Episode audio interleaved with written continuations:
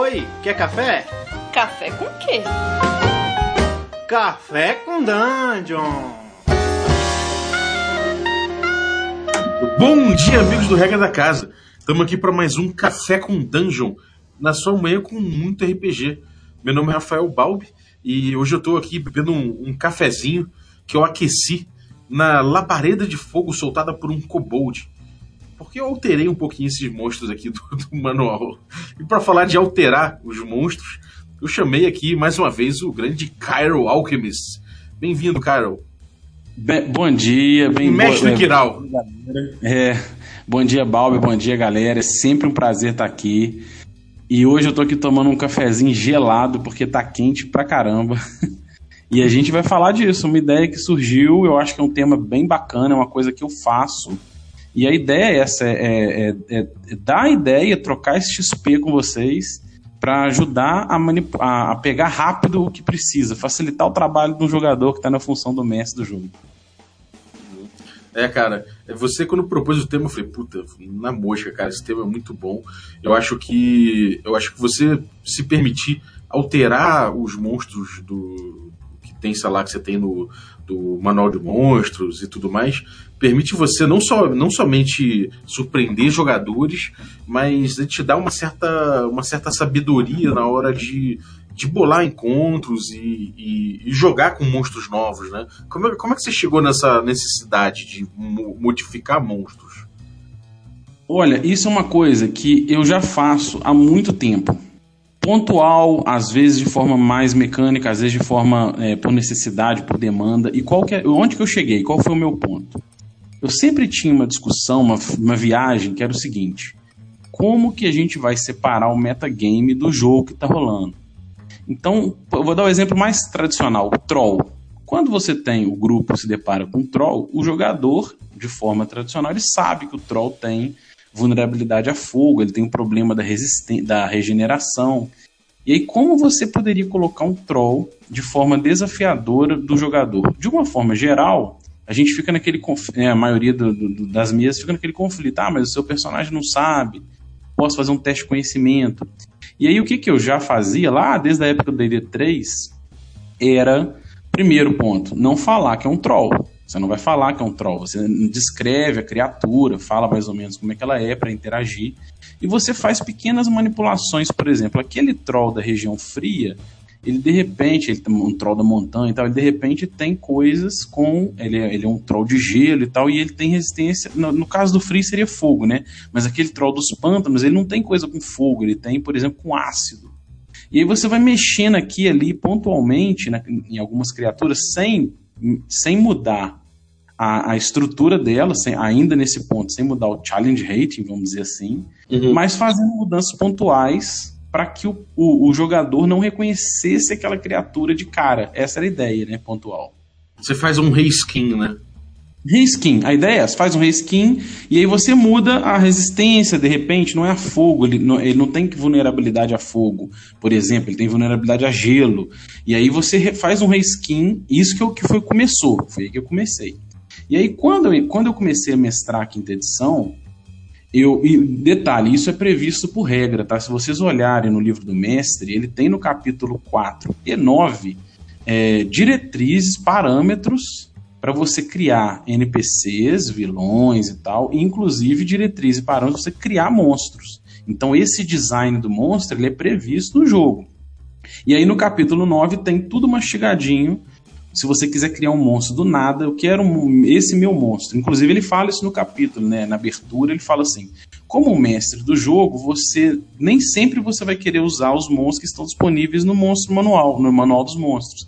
Às vezes você tem a- o, o limite da nossa imaginação, ele, é- ele não tem limite, não existe barreiras. E às vezes você tem uma ideia de uma criatura maluca e como que você vai construir isso? Aí ele dá parâmetros para você fazer esse cálculo e ter uma ficha de um monstro dentro do D&D que você inventou na hora. Isso tem lá. Uhum.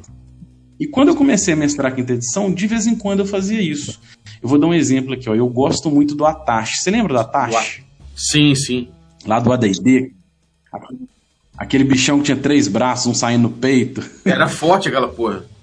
Forte pra caramba. Eu, eu gosto dele, assim, e eu tava mestrando pra galera uma, uma aventura e E pensei, pô, vou pôr uma taxa, cara, acho que tem tudo a ver. E como não tem, na quinta edição não tem ele. E aí eu fiz uma pequena adaptação inspirada. Ele é um tipo de gigante, aí eu peguei a ficha do Troll, tirei a regeneração, fiz umas manipulações pontuais, dei uma conferida rápida no, no livro do mestre, se isso feria muito o challenge rate e, e pronto.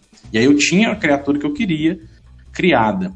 Então quando eu comecei a mestrar, eu consultava muito o livro do mestre. Só qual era o problema disso? Isso toma um tempo, te toma um tempo. E às vezes você investe muito tempo de preparação de jogo criando um monstro. E aí uhum. a, a sacada que eu tive foi que a gente consegue fazer essa manipulação com o próprio livro do monstro, né? Você pega uma outra ficha que é parecida, então eu vou dar um exemplo aqui, por exemplo. Você tem o sátiro no livro do monstro. Mas nem todo, não são todos os sátiros que têm exatamente essa ficha. Na verdade, isso aqui é um tipo de sátiro, né? É um exemplo de um sátiro. E aí você tem um sátiro NPC que está acompanhando o grupo e ele é um druida, por exemplo. Ele tem feitiços de druida. E aí você fala assim: ah, mas essa ficha aqui está muito simples, eu não quero usar o sátiro. Você pode ir lá no livro do mestre, pegar a consulta e construir o seu. Mas uma coisa mais fácil que eu que, mais fácil que hoje eu faço muito é assim: eu dou uma olhada no livro do monstro, no livro do manual dos monstros, pego, por exemplo, a ficha do druida, tem a druida genérico lá no final, que é uma criatura mais poderosa que o sátiro.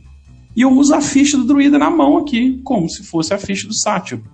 E essa, e essa ferramenta de brincar daqui para lá ajudou muito, porque aí você ganha muito tempo de preparação e ganha riqueza de improvisar na hora com essas ferramentas, né? Uhum. É, sem dúvida. É, cara, você já, já teve em algum momento é, pegar um monstro desse que você alterou e não sei o que, e isso deu alguma, alguma modificação substancial na hora de jogar? Você já, já teve alguma. já se deparou com alguma armadilha em relação a isso? Ou sempre foi suave? Não, já, já assim, é por isso que eu falo que é importante a gente ter a sessão zero. É, é, é interessante, aliás, é fundamental que, o, que o, a mesa toda entenda que a gente não tá ali como o, o mestre não é o antagonista do jogador de forma alguma. Então tem hora que você vai fazer uma coisa dessa e você erra na mão, já aconteceu. Eu criei um, um demônio que tinha um poder mental, então ele entrava na mente do cara, ia jogando o cara em camadas de sonho, ele ia fazendo teste de sabedoria, né? E o personagem ficava incapacitado na cena de batalha, porque ele começava a entrar numa batalha mental com esse, com esse boss demônio, né? E foi criado, eu fiz uma adaptação, não estava desre totalmente desregulado com o livro do mestre, mas foi meio adaptado, um pouco improvisado e quase deu TPK. Teve, teve, né, teve personagem que foi perdido, a batalha foi muito tensa e foi bem próxima de um TPK. Então acontece, e às vezes o pessoal fica chateado. Mas, é, mas assim, faz parte. Desde que o grupo tenha maturidade para entender que você não fez como para avacalhar o grupo, mas foi só uma proposta, é, é, faz sentido na história aquela criatura, é, isso funciona bem. Mas de uma forma geral é suave, mas quando você erra, assim, acontece esse tipo de coisa, é uma, é uma, é uma sensação ruim. Então é um ponto, é um ponto perigoso, mas eu acho que faz parte do jogo, né? Uhum. É, e, e sobre mudar a ficha do monstro durante o combate? Não, isso eu, sou, eu não gosto. É um tipo de coisa que eu, eu, eu, eu penso assim. É, o, o, meu estilo de jogar ou mestrar é assim: a gente está numa mesa de jogo e eu acho bacana quando a narrativa, quando a história ela nasce do jogo. E quando você pensa assim, nossa, esse combate ficou muito fraco, as criaturas estão apanhando. Beleza, elas apanharam, o combate foi fraco e ponto. Porque se você ficar ali, eu vou aumentar um pouquinho o ponto de vida, eu vou criar um poder novo, a minha sensação é que você está manipulando o jogo em prol de uma história que você acha que é muito relevante, mas aí deixa de ser RPG. Essa é a minha opinião. Eu acho que o RPG, a essência dele é a história nascer ali do que está acontecendo, seja uma interação social, seja um desafio de exploração, seja um combate. O que vai resultando do jogo é o que vai dando, dando alimento para a história seguir, né? Minha, minha, minha opinião, não sei se você concorda. Não, concordo. Eu, eu sou contra alterar stat de monstro uma vez que começou o combate, porque você está mexendo ali no. Na, como eu falei até no, no, no, debate que a gente teve sobre mudar dado, né? Isso aí também é você mexendo como mestre na interface objetiva entre o mundo, os jogadores e você como mestre, né? no caso, é, os monstros sendo parte do mundo. Então eu sou, eu sou contra mexer nessa interface objetiva, porque é o, é o chão comum entre todos os participantes ali. Então, eu acho que, cara, mexer antes, você tem toda a liberdade do mundo. Inclusive o DCC, essa coisa do, do, do old school, traz muito isso, né? Ele fala, cara, vamos trazer de novo aquela sensação maravilhosa de você se deparar com uma criatura, e não é que aquilo ali é um goblin, né? Aquilo ali é o Snorg com, sei lá, que, que é o carcereiro corcunda, de pele verde, toda estrupiada, e que anda com um flagelo num, numa mão e um, e um molho de chaves na cintura, sabe? Isso aí traz um, um grau de mistério, tudo mais que você simplesmente fala que é um Goblin e, pô, às vezes o grupo já sabendo como é que é a ficha de um Goblin e tudo mais, fica muito mais sem graça, né? Concordo plenamente, cara. Eu acho bem bacana essa ideia, porque isso vai trazer aquela sensação que a gente teve quando a gente começou a jogar RPG lá no começo dos anos 90, né? Você também é um filho da Rule Cyclopedia. E Sim. nada, cara. A gente não sabia nada. Então, assim, vem uma criatura, uma, uma estátua ganha vida, você ficava deslumbrado com aquilo. Então, a gente, a gente ia conhecendo tudo dentro do jogo. E hoje, como você tem muito filme, livro, série, é, os jogos eletrônicos. Então, mesmo que seja um jogador novo, normalmente ele já tem algum feedback, ou já tem algum background, quero dizer, feedback tem algum background em cima disso. E ele reconhece um Goblin mais fácil, um Orc mais fácil. Então, fazer essas articulações também é muito bacana. E existe, para quem quer fazer, tem o, as ferramentas todas no livro do mestre, mas manipulações rápidas e pontuais, eu, eu sugiro, eu acho muito bacana. Eu já fiz muito coisas assim, né, igual eu tô falando aqui você tem uma, uma milícia e, um, e, tem um líder dessa milícia, aí você pega que a milícia são guardas. Tem a fichinha no final do livro do, do, dos monstros, tem lá um guarda. Tem a fichinha do guarda. Uhum. São meia dúzia, mas tem um líder. E você não quer que a ficha do líder seja igual a do guarda, mas é uma situação improvisada. Rolou ali na hora um conflito que você achou que ia ser uma negociação ou só um, um imposto da ponte, por exemplo, e o grupo na hora gerou um combate que você não esperava. Você não tem a ficha do, do líder mas você queria que o líder tivesse uma ficha diferente. Você pode olhar lá atrás, tem ficha do cavaleiro, tem ficha de um veterano. Você pode na, que eu faço muito, às vezes assim, antes do combate, gerou conflito. Eu vou lá, por exemplo, eu pego a ficha de um orc capitão e uso ela na hora na ficha do cara. Porque é uma ferramenta rápida que você tem na mão e funciona bem para improvisar sem ser totalmente no improviso, né? Você mexer com essas fichas. Mas é, eu concordo com você. É, e, a, outra pegada é essa. Se você quer dar esse tom de tudo novidade, simplesmente falar, ah, é um orc ou é um golem, você mexer e criar criaturas total Frankensteins novos, né? Frankenstein não, o monstro do Frankenstein, porque Frankenstein é o, é é o cientista, né? Criar novos monstros Frankenstein, eu acho muito maneiro. Dá para fazer, muito fácil fazendo essas, é, fazendo essas hibridizações das fichas, né? Uhum. É, sem dúvida. É, e, cara, assim, você. Você, tipo, certamente usando essa, essa técnica, você já, você já surpreendeu muito jogador, já.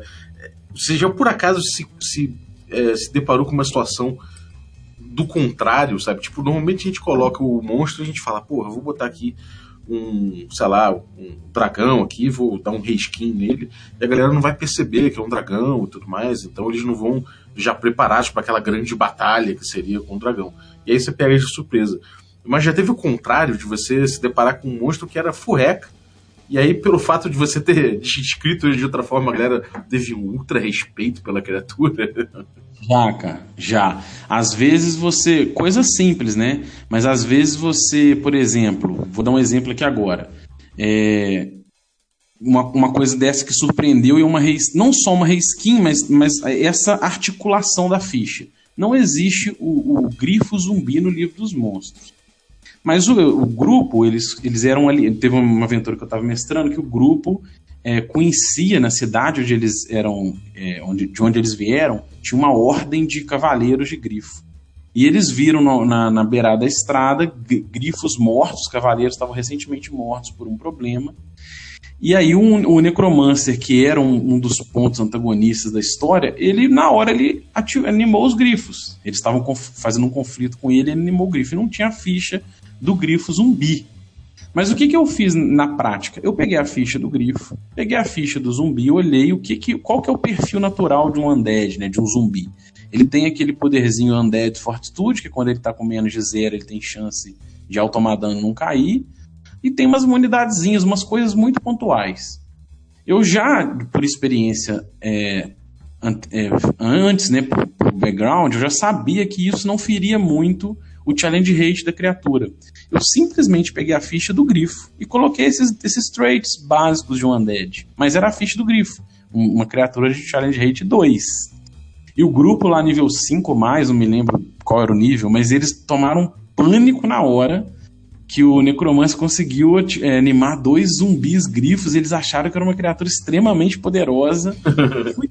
e, a, e, a, ação do grupo foi é, em fuga, né? Usar recursos para recuar e não, não entrar em confronto com aquele Necromancer.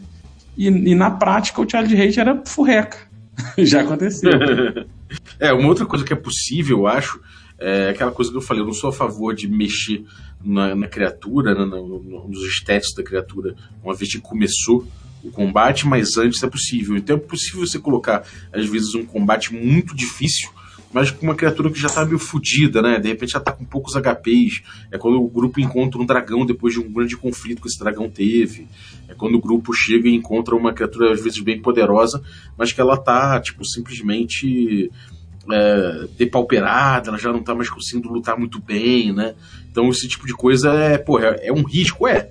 Às vezes, num, num, num, sei lá, num movimento lendário, a criatura acaba com o grupo inteiro.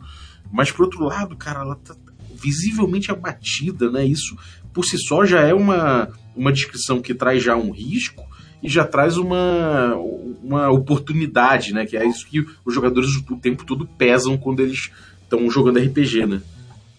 Sim, eu, concordo plenamente.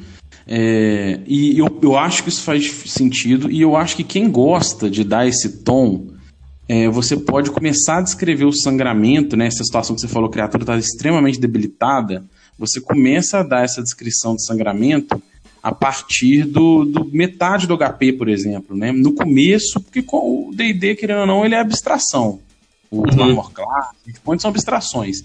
Então, quando ele está com mais da metade do HP, quando ele já perdeu mais da metade dos hit points, aí você começa a descrever os ferimentos, ali ele começa a se sentir ferido. E se você quiser trazer um pouquinho de tom realista, as criaturas mais inteligentes e mais sagazes, quando começam a ficar feridas, elas podem tentar encerrar o combate, fugir, se entregar, né?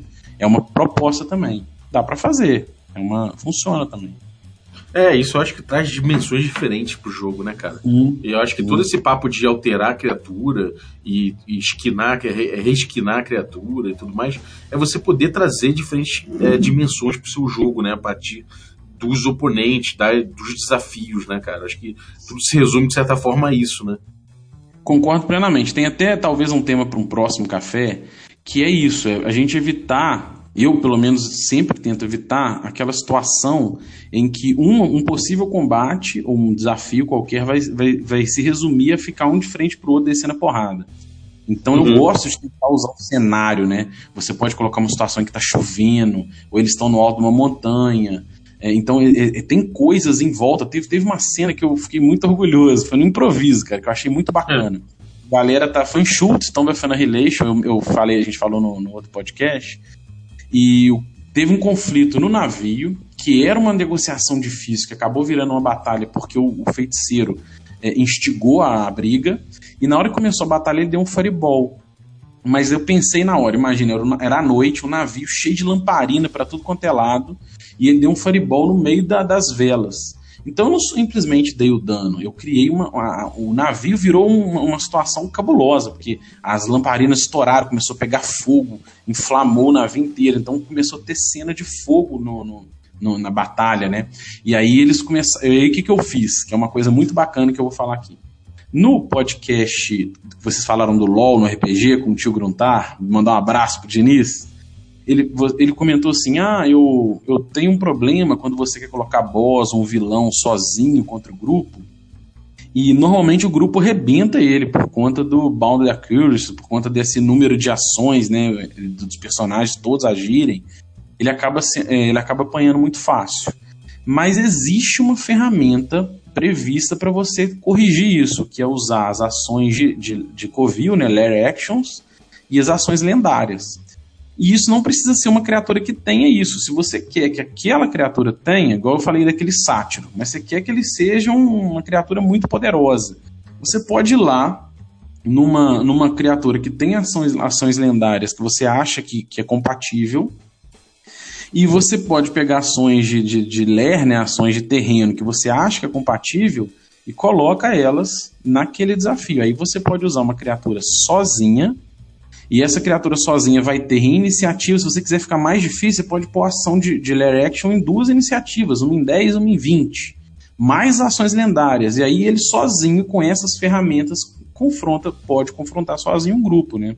São ferramentas. Por que, que eu disse isso? Porque quando eu aprendi a fazer isso, a manipular isso, então às vezes você tem um boss que é um bandido e você não tem a ficha dele pronta. Você pega a ficha de um bandido, pega a ficha de um draw e põe umas ações lendárias, uma ação de ler, se você quer que ele seja um boss, boss relevante, confrontando o grupo sozinho. Quando eu aprendi a fazer isso, quando vem uma cena de ação igual essa do navio, o que, que eu fiz? Eu criei ação de, de ler do navio, que era fogo para tudo quanto é lado. A galera tinha que fazer save, o fogo rolando. Olha que viagem. então rola. é, isso é maneiro, cara. É, cara, eu, eu, eu, gosto muito. Eu, eu sou, sou um cara que sempre.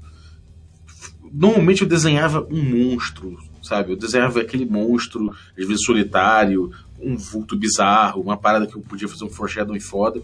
E realmente eu me sinto meio. Eu me sinto hoje em dia meio chateado de, porra, de, de, ter que colocar uns minions, de ter que colocar um, um, um, um, grupo de apoio, né? Uns, uns, bichos de apoio, algumas, alguma coisa que faça isso funcionar para a criatura não, não, ser engolida pela economia de ações do, do grupo, né? Normalmente o D&D quinta edição está muito vulnerável à economia de ações, então, porra, você chega num grupo de cinco jogadores, de cinco personagens, eles engolem o cara sozinho.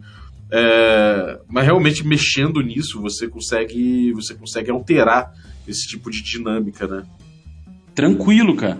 Eu também eu concordo com você, eu também gosto de criar. E às vezes, assim, eu só peguei aqui, estava folhando o livro aqui, estava falando isso, pensar nisso, por exemplo, o Balor. Se você pegar a ficha do Balor, tá lá no livro dos monstros, ele não tem ação lendária nem ação de, de Lair Action. Então, se você coloca ele sozinho contra o grupo, provavelmente o grupo vai detonar ele. Eu concordo com você, eu, eu gosto também. E eu já usei muito e funciona. Quando você faz esse ajuste, você tem uma criatura que você gosta, você criou ela, e você quer que ela seja um antagonista relevante, é, num dado momento em que isso gere um combate, você pode usar essas. Ao invés de usar Minion, ao invés de usar essas coisas, você pode usar também, pode usar junto, tudo, tudo rola. Mas se você quiser que seja um duelo só, né, só ele, você coloca ações de terreno, lair actions, mais ações lendárias funcionando junto, e isso são ferramentas em que ele age na ação do grupo, o, o, o cenário, ele tem efeito do cenário agindo junto, e isso que vai ajudar ele no desafio, não minions. Funciona também. Já usei, já usei, eu já, cara, eu fiz coisas assim, eu já peguei nível 3, a gente estava jogando uma aventura de piratas, nível 3, que o grupo era, e eu peguei um bandido e coloquei umas ações lendárias e ação de terreno nele e virou um duelo pesado. Então funciona. Dá para fazer solo sim, mas tem que ter essa, essa articulação com Lair Action e, e Legendary Action, né? Tem que ter. É, é, se você não usar bem isso, não, não rende, né? Não, aí não. Se colocar, por exemplo, o exemplo do Balor. Se você pega um grupo que já tem nível suficiente para confrontar um Balor e põe ele sozinho, ele vai, ele vai ser esfarelado, não tem jeito. Aí Agora, me diz uma coisa, você, você, por, por exemplo, você tem amarras em, por exemplo, reesquinar uma criatura, não sei o que, e acabar mexendo nos poderes dela com Lair, Lair Action, por exemplo. Você tem uma criatura que às vezes não é tão forte, é um, sei lá, um Kobold. É um, sei lá, Kobold não, é, sei lá, é um. Eu vou botar aí uma. É, beleza, é uma quimera. Ela tá no lar dela. E aí você, você hesitaria em colocar alguns Lair Actions, algumas Legendary Actions em criaturas que às vezes não são tão lendárias para poder gerar um interesse. De forma alguma. Você mexeria forma... tranquilamente.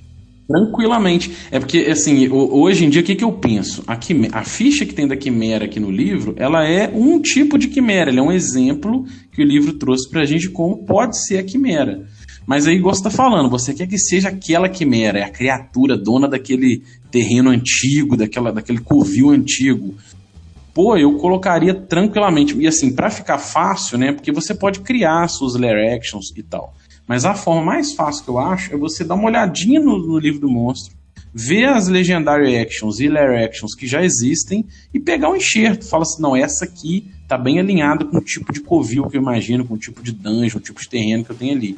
Pega e faz um enxerto, e aí você faz um. Se você quiser fazer aquele ajuste fino de challenge rate para ver se vai ser bem adequado pode fazer para fazer o cálculo, ver se o grupo está dentro. Mas também a gente já falou, né? Às vezes você quer colocar assim, aquela é a criatura, ela é aquela e lide com isso.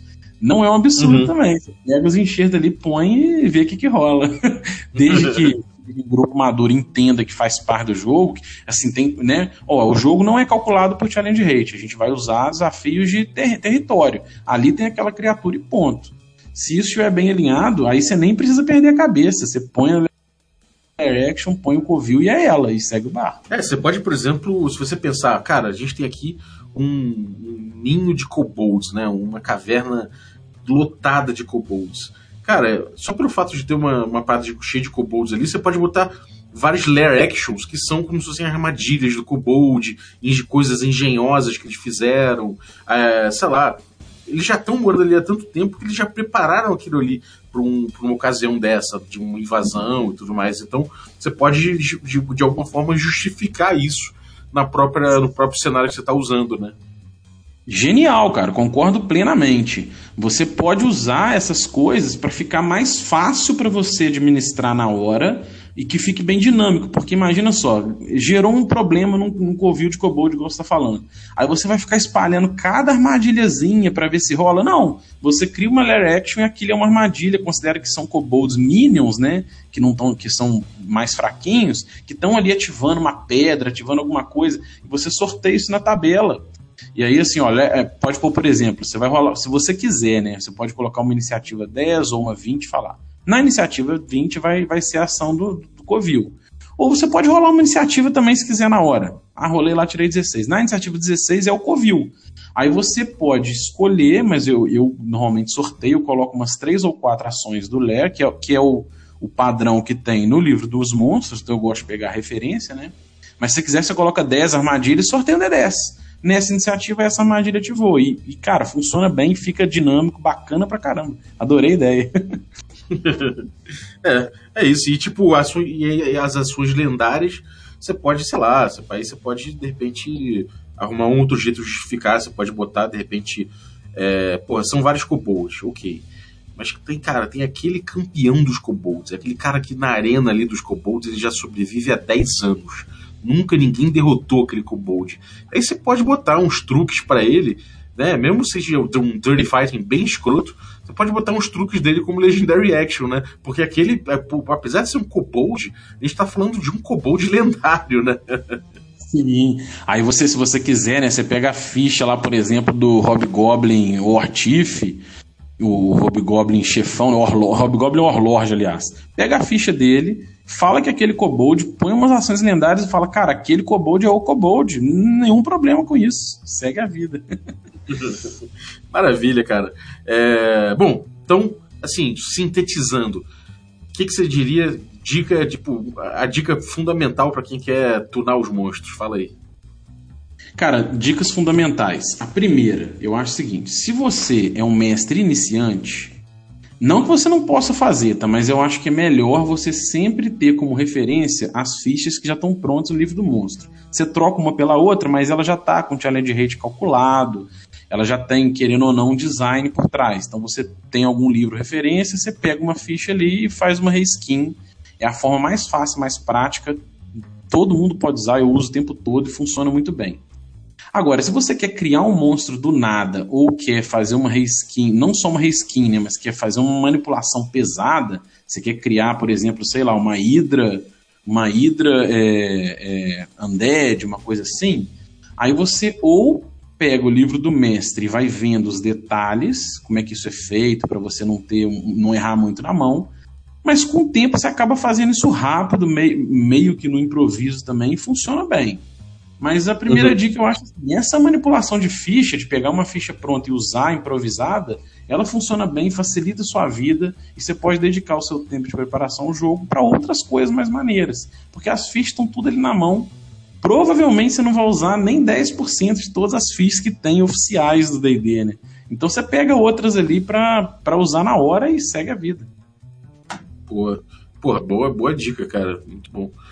É, eu, cara, eu, minhas dicas foram essas aí. Eu acho que é tipo, você dar um significado para as mudanças, né? Você pode sempre dar significado para cada mudança que você faz, a cada reskin.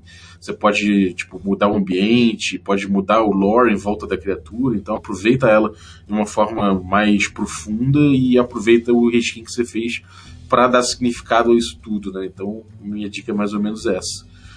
É, é, sim, eu, acima de tudo, eu acho que é importante fazer sentido. Tem que fazer sentido. É. Se não fizer sentido, né? A gente tá falando um covil de kobold. Aí tá dentro de um covil de kobold você coloca, sei lá, um, um polvo que não tem nada a ver ali no, no lago. Aí eu, eu, acho assim, faz sentido pra história. Eles têm aquela criatura ali, tem aquela armadilha. Se fizer sentido, funciona muito bem. Se não fizer sentido, talvez fique meio chato. É, exatamente.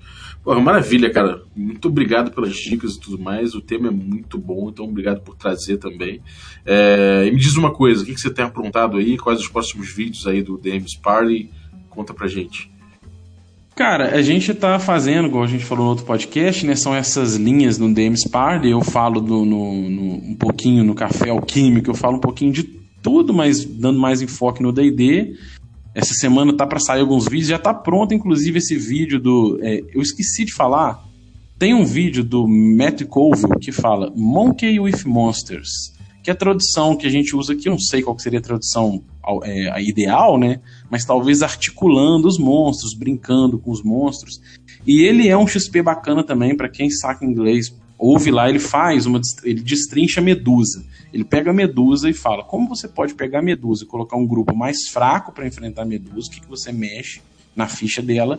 E como você poderia fazer uma Medusa boss, uma Medusa poderosa, chefe? O que, que você pode mexer? Ele destrincha bem, dá uma ideia muito boa, porque no final o que a gente quer é, é, é, é, que você compreenda, é que né, os mestres novos e tal compreendam a forma como você faz e não ficar copiando o, a, a, ficha da Medusa que foi destrinchada lá, essa é a ideia.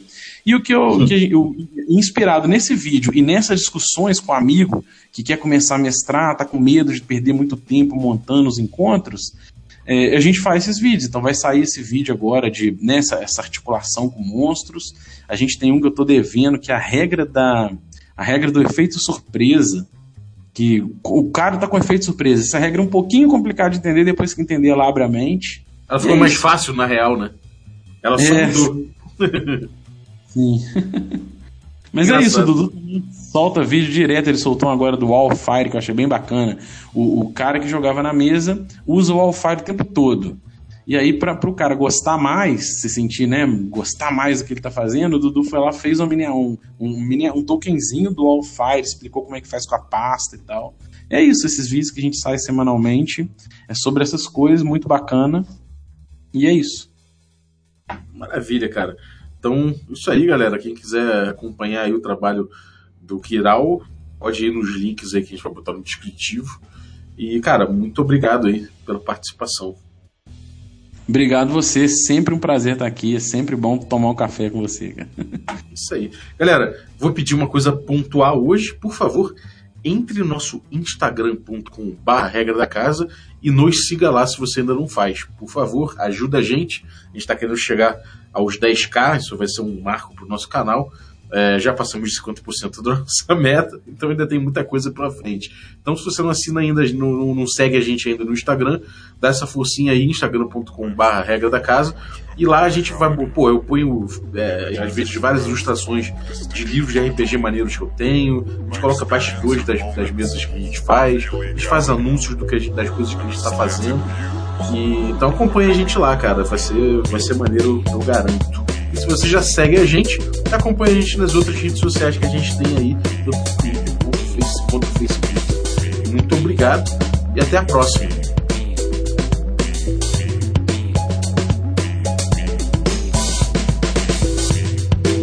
I'm speaking the language of my reality.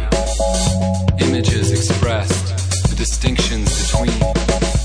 My experience of moments illegality and the slanted views of what they mean.